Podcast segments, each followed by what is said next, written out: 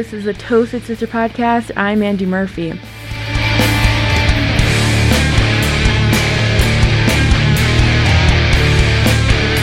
My guest today is the bassist for this band called Warplague. His name is Vernon DeFoe, and he's also a co chef de cuisine with the Sioux Chef team in Minneapolis. In this episode, we'll talk about soups, crust punk line 3, and more. But first, a little more downpour from Warplague. Traveling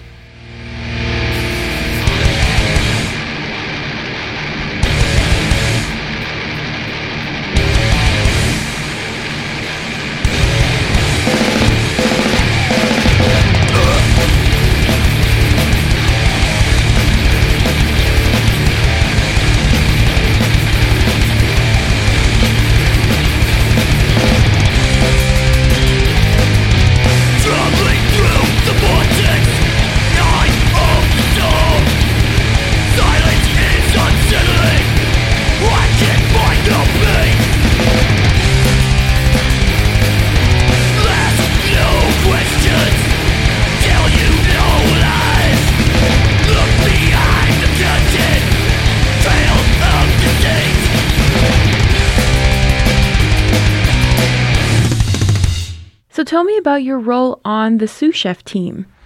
Uh, I kind of do a lot of things. I've helped create some of the recipes. You know, I'll, I'll help out with anything that's food related, um, whether it's, you know, the boring bureaucracy part or like actually creating the food. I'd like to say congratulations to the team for winning that James Beard Award. Uh, the cookbook is a beautiful book with lots of great collaboration. Can you tell me about your contributions to the cookbook? Thank you. I appreciate that. Um, I'm very proud and honored to be part of that. Um, you know, we all worked on stuff. Sean had a lot of ideas, obviously, and we kind of all just kind of fed off him, I guess you could say. Um, a lot of us have similar ways of thinking, and we just kind of fed off his exploration of it. And the book itself, Beth, Sean, and Dana all worked really hard on it. it took a long time, and I think it showcases what we do very well. I also think that, you know, it holds the integrity of the cultures that we're trying to showcase also. Tell me about indigenous foods from Minnesota and the Midwest. Traditional and indigenous foods in Minnesota is pretty complex. If you think about the landscape, uh, we have the northern part of Minnesota, you know, is uh, pretty much just like Canada and the Canadian tribes, um, you know, and the, um, you know, lots of wild game, nuts, berries, maple sugar in the in the early spring, uh, fish from the lakes, turtle, beaver.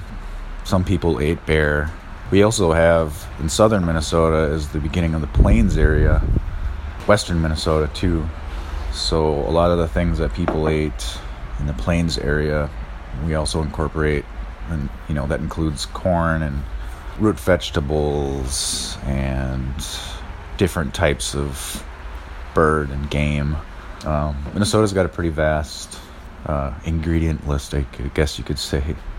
Um, and I come from the northern part of Wisconsin. I'm from Red Cliff, Wisconsin, and we're right on the tippy top of Wisconsin, which is connected to Lake Superior. So uh, we get a lot of the Lake Superior fish in there, and um, it was also a big trade route for everybody in the Great Lakes region, and specifically Lake Superior. So, um, and then you know we share some of the the same foods as uh, Minnesota tribes. We're Anishinaabe, so Have you always been so closely connected to your indigenous food? in some ways I was I was closely connected to it. Um, my great grandma was kind of the leader of our family. She grew up in uh, Wisconsin, Lac du Flambeau and Bad River specifically, and uh, she married somebody from Red Cliff.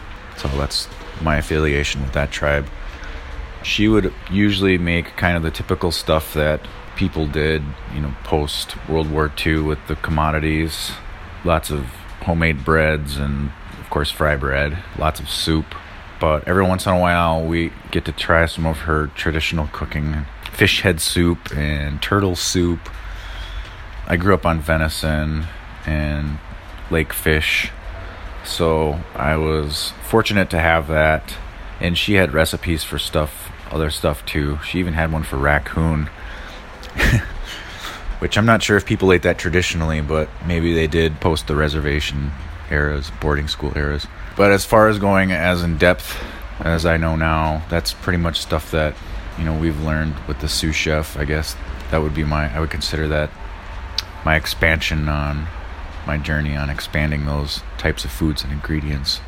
So, when did you start cooking? Well, my introduction into cooking isn't super glorious, but it is what it is. Um, fresh out of high school, I got a job uh, at a Dairy Queen. Uh, I lived in Duluth, Minnesota at the time.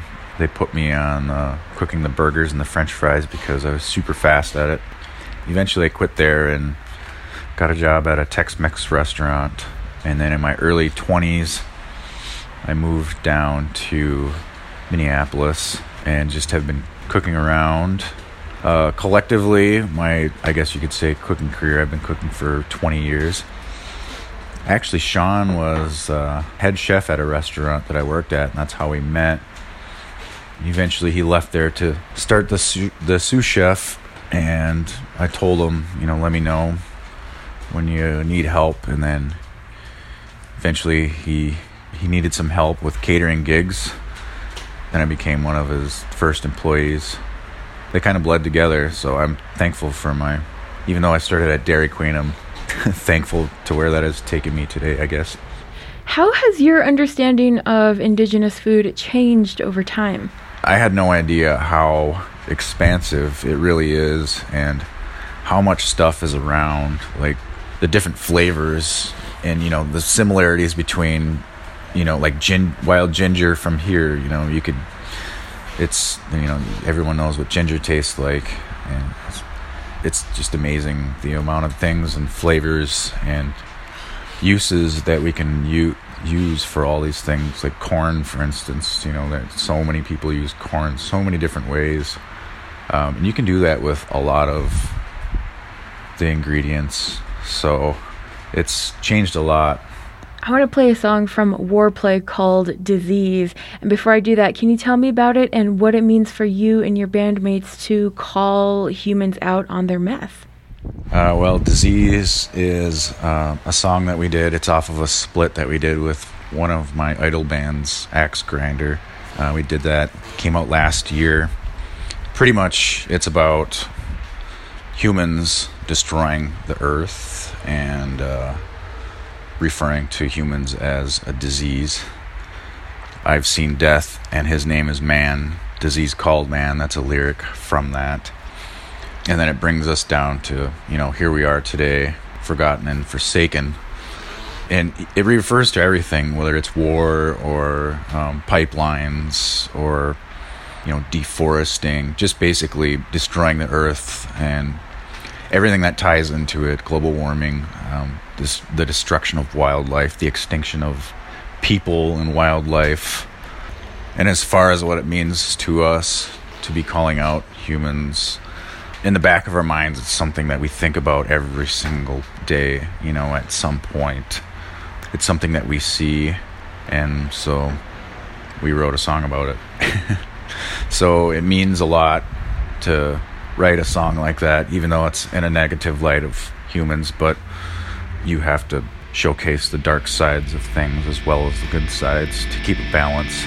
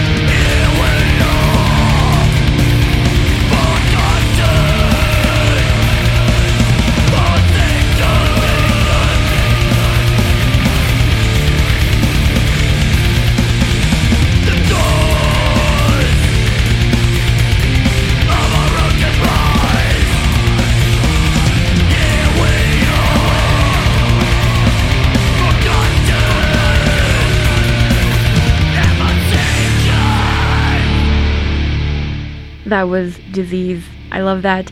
Uh, Vernon, what draws you to this kind of music? Well, I got into punk through metal. Um, I grew up being exposed to metal. My uncles used to listen to, you know, Metallica and Iron Maiden and Black Sabbath and Ozzy or even like Van Halen in the 80s.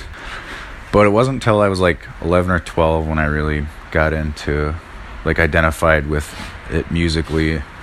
And I was kind of grew up angry. It was pretty easy for me to draw to that and identify with it. A little bit after that, I kind of got into punk after that with some of the earlier punk bands, like, I don't know, you know, for example, like the Misfits or Exploited. Uh, those are some bigger punk bands. And then eventually I moved to Minneapolis, and there is a really big crust punk scene down here. Crust punk is more on the political side and ethical side, and they're very, I guess you could say, liberal as far as their politics go. You know, singing about women's rights or animal rights or the destruction of the earth, uh, you know, anti George Bush or Ronald Reagan, stuff like that and not only that though, but I got into punk mostly because, uh, like metal, for instance, you know, it's a pretty broad spectrum of bands, but some of them were, I guess you could say, like a crossover. Um, there's a band called uh, Napalm Death that I really got into from England, and they're like also metal, um, but they're very political also. I just was drawn to that side I like metal and everything, but I just feel like punk, I guess, was more about real life instead of fantasy stuff, and that's just what I prefer. One thing I know you've been vocal about is the Line 3 pipeline replacement project by Enbridge. Uh, the project was approved last week. Uh, what do you think about that decision? Well, first off, they're not actually replacing it. They are leaving the old one in the ground and building a new one, is what they're doing. But as far as logistics go and like a non biased perspective, uh, it's already been proven that Minnesota doesn't need the oil increase. Like the amount of oil that we're already getting in is sufficient. Also, Enbridge has said that the original Line 3 that's in place right now can be operated safely. So, and they said they could do that. So I'm not even sure why, you know, just as a, I guess you could say, generic overall perspective, why they would want to do this based on just those two things. We don't need more oil, and the pipeline can operate and function according to Enbridge.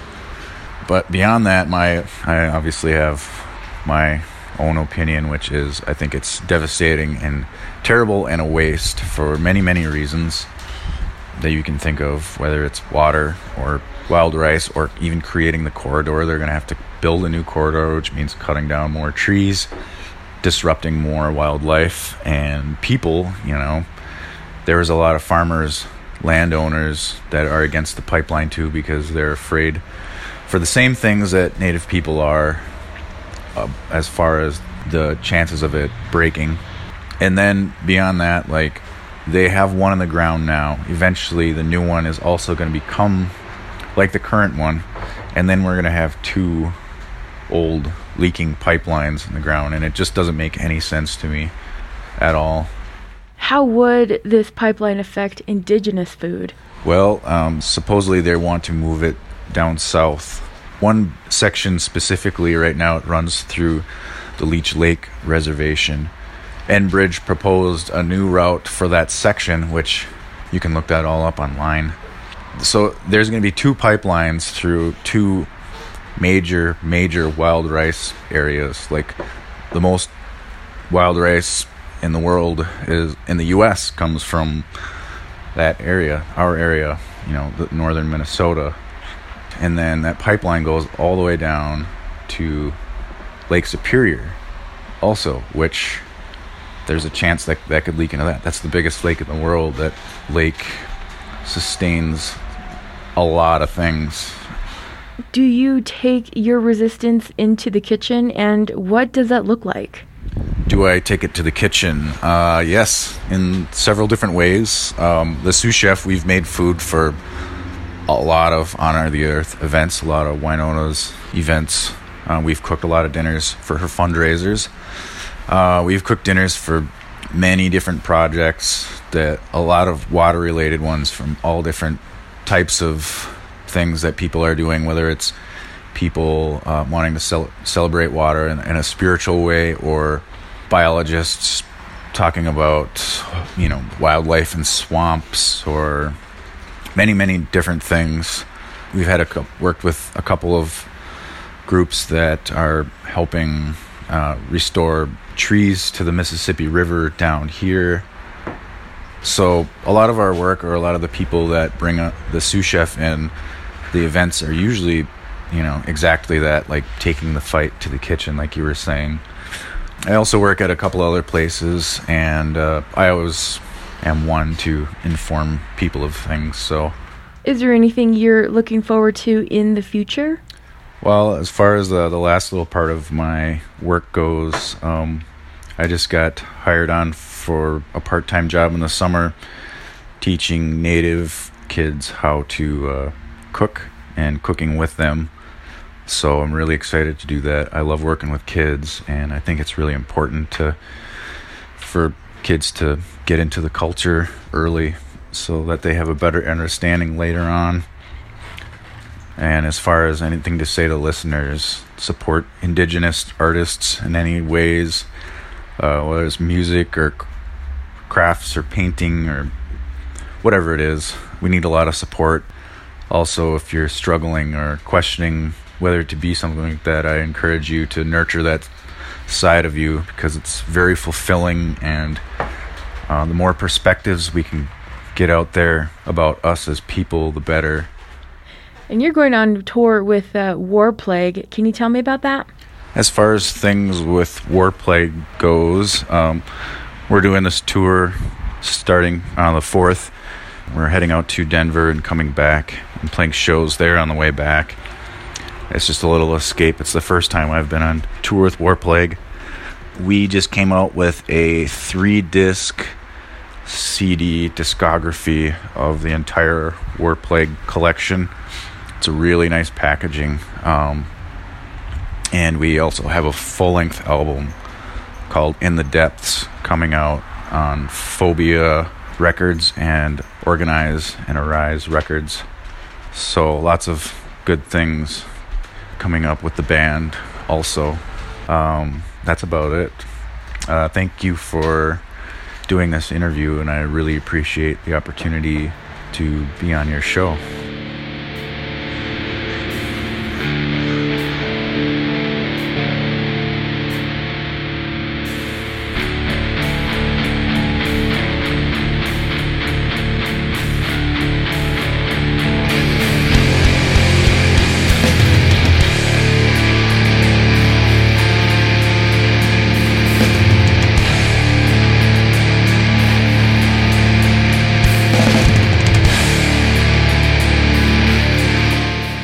Thank you for listening to this 35th episode.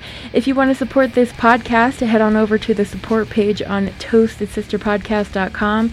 You can purchase a cool black coffee cup there or donate any amount. Your contributions help keep this podcast going. Also, head on over to the Toasted Sister Podcast Facebook page. I uploaded my first video there. It's uh, wild rice with cranberries and pine nuts. The outro song is also by Warplague. It's called Fermentation. Check out Warplague on Bandcamp and on Facebook. They start their tour on July 4th from Des Moines, Iowa.